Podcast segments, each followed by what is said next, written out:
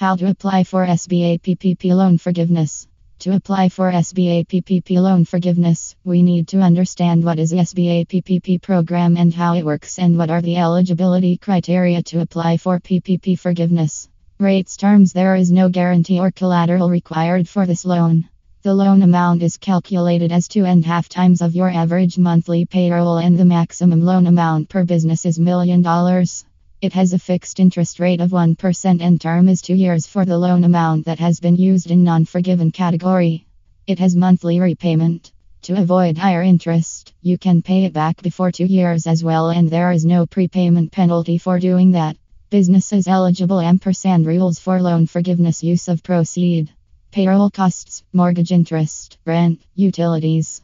Entity type all businesses, including non-profit, veterans organizations, tribal concern, self-employed individuals, sole proprietorships and independent contractors with 500 or fewer employees.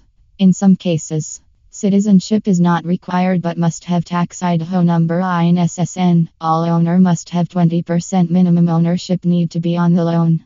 No minimum credit score required, no minimum revenue required, no minimum time required, although must be in operation in February. How to get your paperwork ready to apply for SBA PPP forgiveness.